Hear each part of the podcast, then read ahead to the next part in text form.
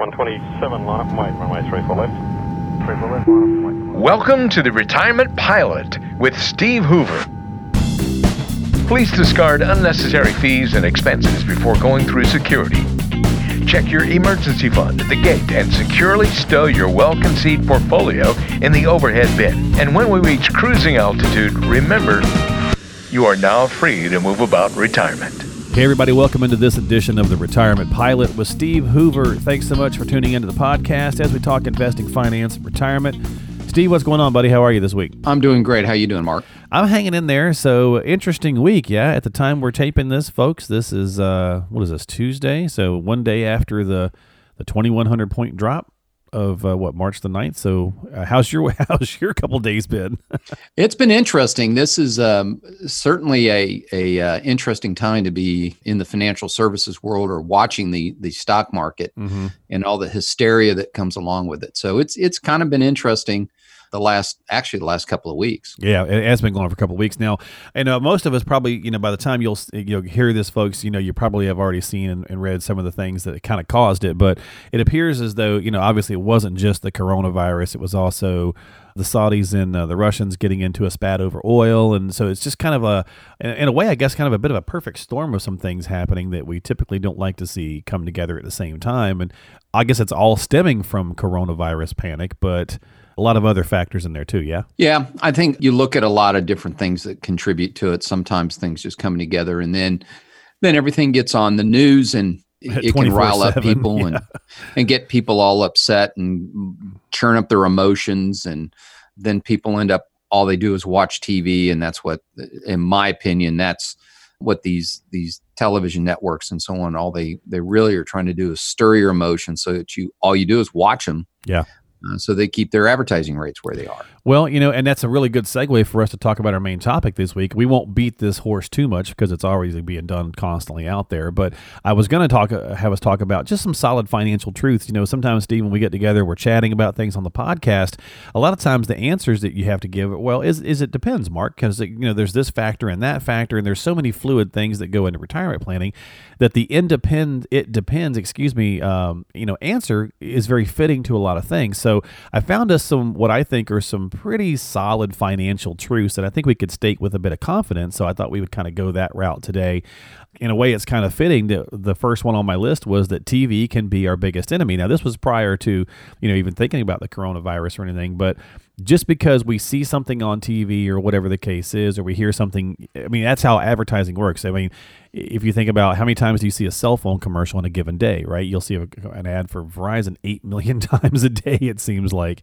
And it's the idea is that when you start to think, well, I need a phone, they're going to pop into your mind. Well, same kind of thing holds true even from a financial news segment. If you're beating the same drum, eventually that could lead to being a beginner because it may not be the right advice for you. It may just be a general pocket of advice. Absolutely. And a lot of times, if people are watching, you know, the financial news stations, take your pick. Sure. They'll always have some expert on there. And, and we've talked about this before, so I may be saying it again. Is that every time you watch it, there's going to be one side that's telling you to do one thing and another side to tell you to do the other. And the truth is, each one wants to get their point across because they have something to gain by you doing whatever they tell you that you should be doing. And the and the other part is the host. I mean, every time I watch, you know, this one CNBC, I'll, I'll name them. They go, they talk to some money managers, either side. One who thinks everything's going is going to fall apart. The other one thinks everything's going to be fine and go go well. And they always ask, well, what should the investor do? What should they sell? What and it's like, well, if you're an investor, you're going to have ups and downs in the stock market. You right. just need to make sure you own the proper amount of stocks, proper amount of bonds, proper amount of what I call stable income products and some safe products. And if you have those and they meet your goals, then they've been designed or your plan's been designed to weather these ups and downs. But if somebody says, well, what should they be doing if they're an investor? Well, that's an oxymoron because if you're an investor, you wait through the ups and downs of the market. What they should say is, what should the speculators do? Ah, Buy yes. and sell. Gotcha. So that's just kind of my my I guess my preaching on on TV. I I think they do more harm than good. Um, Oh, yeah, 99% of the time Yeah. because they give people a false sense of, of what the realities are in the market. Well, you know, when you're kind of taking it from that standpoint too, Steve, and you think about proper diversification, somebody say, okay, at the time we're doing this podcast, you know, the markets are down over the last couple of weeks overall, about 17%, I think was the last number I saw. And somebody says, oh, I'm down 17%, and that's got you stressed. Well, of course, that's natural, but are you truly down the whole 17? Because hopefully you've been properly diversified in such a way that uh, hopefully that you're not. Now, again, depends on how it's set up, but it's almost like saying, well, in 2019 it was up 30%, you know, and I'm I didn't make 30%. Well, why not? Well, again, probably because of way, the way your your risk tolerance is, the way you're diversified. Am I right on that or am I skewed in that? Because I think people get really confused. They think if it's down across the board, then that's exactly what they're down across the board, but that may or may not be the case depending on the different types of investments they hold. That's exactly right. And whenever they say the, the broad market, well, most people don't just own the S and P 500 Well, index. well, hopefully not, right? Because then you're not diversified. right and, and then you then you have all your eggs in one basket Right. typically if, if you have a proper portfolio you're going to own some of those stocks you're going to own some of the smaller companies you're going to own some of the micro companies you're going to own international companies right. you're going to own some short-term bonds so you know you you're not going to own everything that the market and everybody gets confused well the stock market is down like you said 30% and oh my god i'm i'm losing 30% of my money. Well not really. I mean the value has come down. You still own the underlying securities. The only time you really lock in your loss is if you sell. And we saw that in 2008 and 9 and now what happened in 2008 and 9 is that people got overly aggressive in what they owned. Um, they tended to own fewer sectors. They they owned the real estate market. They owned banking investment banking. And when those went down yeah they went down significantly. But if you were a broadly diversified it went down but it didn't go down as far as as one or two different sectors went down Right, like the forty percent or so that you know some people did Right. lost. Well, and you know, and so part two on my on my notes here were emotions can rarely be our friend in financial decision making times. And of course, you could see number one again. And, and right now, this is a this is a perfect storm of what's going on, where TV is definitely a big enemy, and then our emotions are up high. And so, yeah, you you know you get people saying.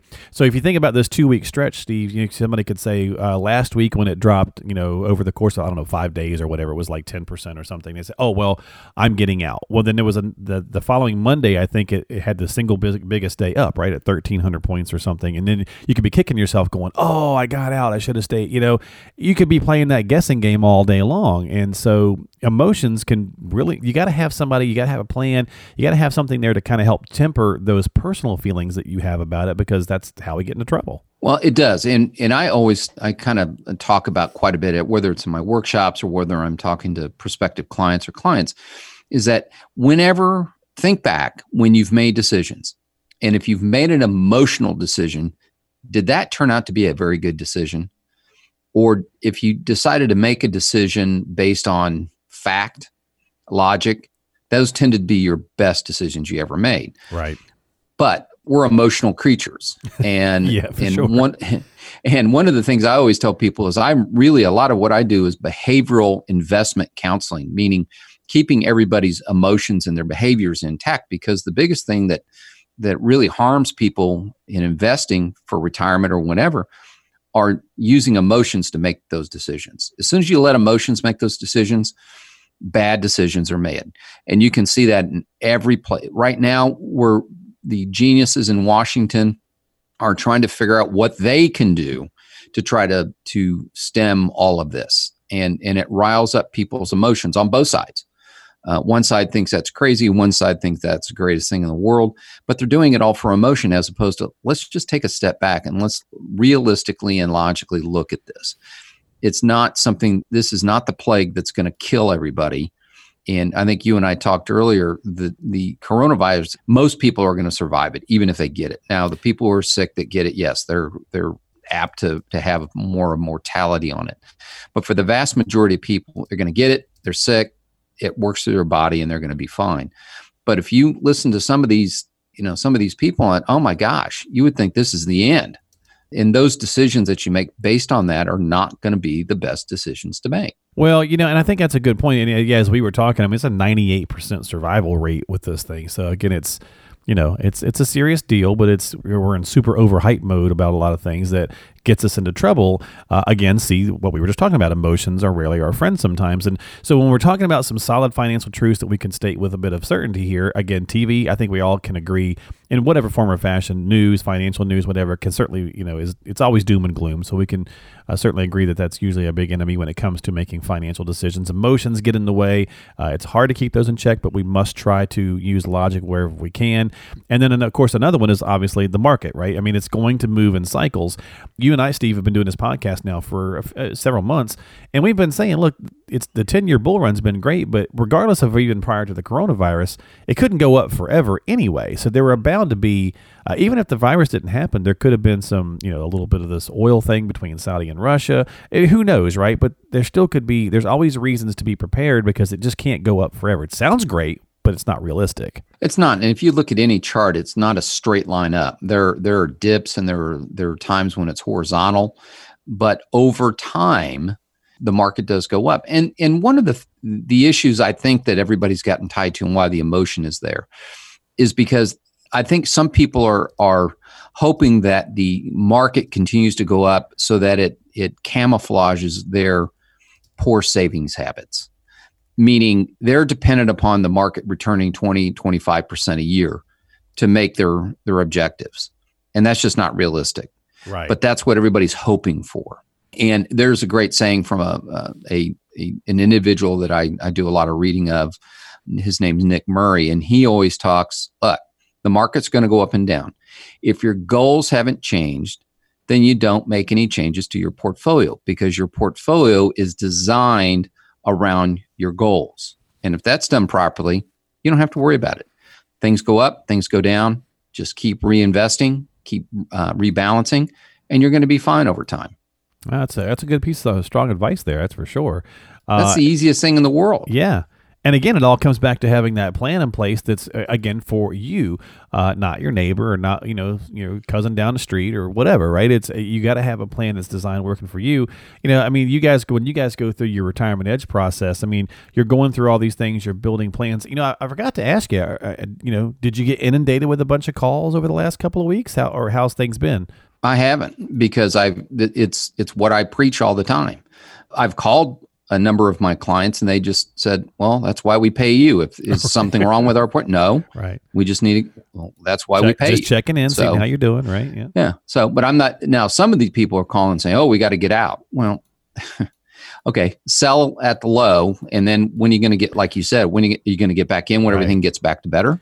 Well, that's well, that our human nature, right? Is to make them is to yeah. make a rash decision, and and you know we know we're supposed to you know uh, you know buy low and sell high, but we tend to often not do that because we panic, and and that brings me to another financial truth, Steve, and that's typically we're not as risk tolerant as we think we are. I mean, we're we're all fine with risk when the market's been doing what it's been doing for the last 10 years, right? But when it starts to fall like this, well then we, you know, the sky is falling and and we realize we probably were never as risk tolerant as we really should be or that we thought we were. Oh, I agree. It's totally the, that way. Well, why do why does the average investor underperform the S&P 500 index by 7 or 8% on average every year? It's because they can't stand that volatility. Right. And you know, there there are people who think of it this way. And somebody did this a long time ago, and I and I kind of felt it too. Go to a roller coaster. There are a lot of people who are like, "Oh yeah, I'm going to get on that roller coaster. I love that roller coaster." They get off it and go, "I never want to be on that." that that's again. me. Yep. Yeah, I mean, it looks great, and they get on it and they start cranking up. You know, they're going at the peak, and then they're like, "Oh my God, what did I do? Yep. I went off." And then they're done, and then they go, "Well, I'm not getting back on it," and then an, another year or so, well, they do it again, yeah, and yeah. they just keep doing it, and they still have that same anxiety, and it's the same way with the market. Right. You kind of want a little bit of the rush of you know that's going to scare you a little bit. Uh, and so you go get in line, but then it scares you more than you really kind of plan. You know, it's like, well, I bit off more than I could chew here, you know, type of thing. So yeah, that's a great analogy. We definitely do that.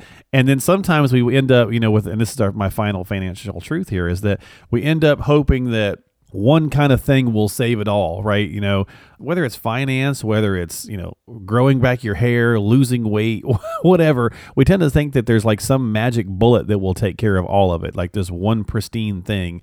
And that's just silly. There is no magic product that's going to take care of any one thing. No, there's not anything. I don't, as you said, whether it's dieting, whether it's in the financial markets. I mean, what works in the market is is time. That's it. You know, and discipline. And it, yeah. yeah, it's discipline. Staying with what your plan is, and and letting the market do its job. You know, believe it or not, it will work out over time. It can be very difficult. I'm not saying it's not. I'm not saying it's not emotional, but we have weathered worse things than this in our past but everybody's so microcosmed into into days, weeks, and months as opposed to years. And if you you know if you look back, the financial crisis of 2007 really is when it began, seven and eight. That was 12, 13 years ago, and we weathered that. And we're going to weather this. And you know, companies are still going to make money. People are still going to buy Coca Cola. They're still going to buy IBM computers. Uh, they're still going to buy Apple products. And over time everything will be fine again make sure that your your plan fits your goals and what you own fits your goals if you do that, you're going to be just fine. There you go. Well, folks, that's going to do it this week for our podcast. So, as always, uh, if you do have questions or concerns before you take any action, you know, on anything you hear on any show, not just ours, always check with your financial advisor. If you're not working with one, or you need some help, or you have some questions, Steve's available for you. Uh, from his office in Overland Park here in the Kansas City area. 913 685 3207 is how you could reach out to him. 913 685 3207. Uh, maybe you found the, the podcast through email blast or newsletter or shared with you, whatever the case is. If you haven't subscribed to the show, please do so. Uh, give us a check out there at uh, Apple, Google, Spotify, wherever you get your podcasting apps from. Go ahead and you can find us there. Just type in the retirement pilot, search that out, and you can find it that way, or you can find it right from Steve's website, wealthpartnerskc.com. That's wealthpartnerskc.com. Well, Steve, my friend, have yourself a great week, and uh, we'll talk in a couple weeks, and we'll see how things are doing. Sounds great. Appreciate it. Appreciate the time, Steve. We'll see you next time here, folks, on the Retirement Pilot with Steve Hoover of Wealth Partners Corporation.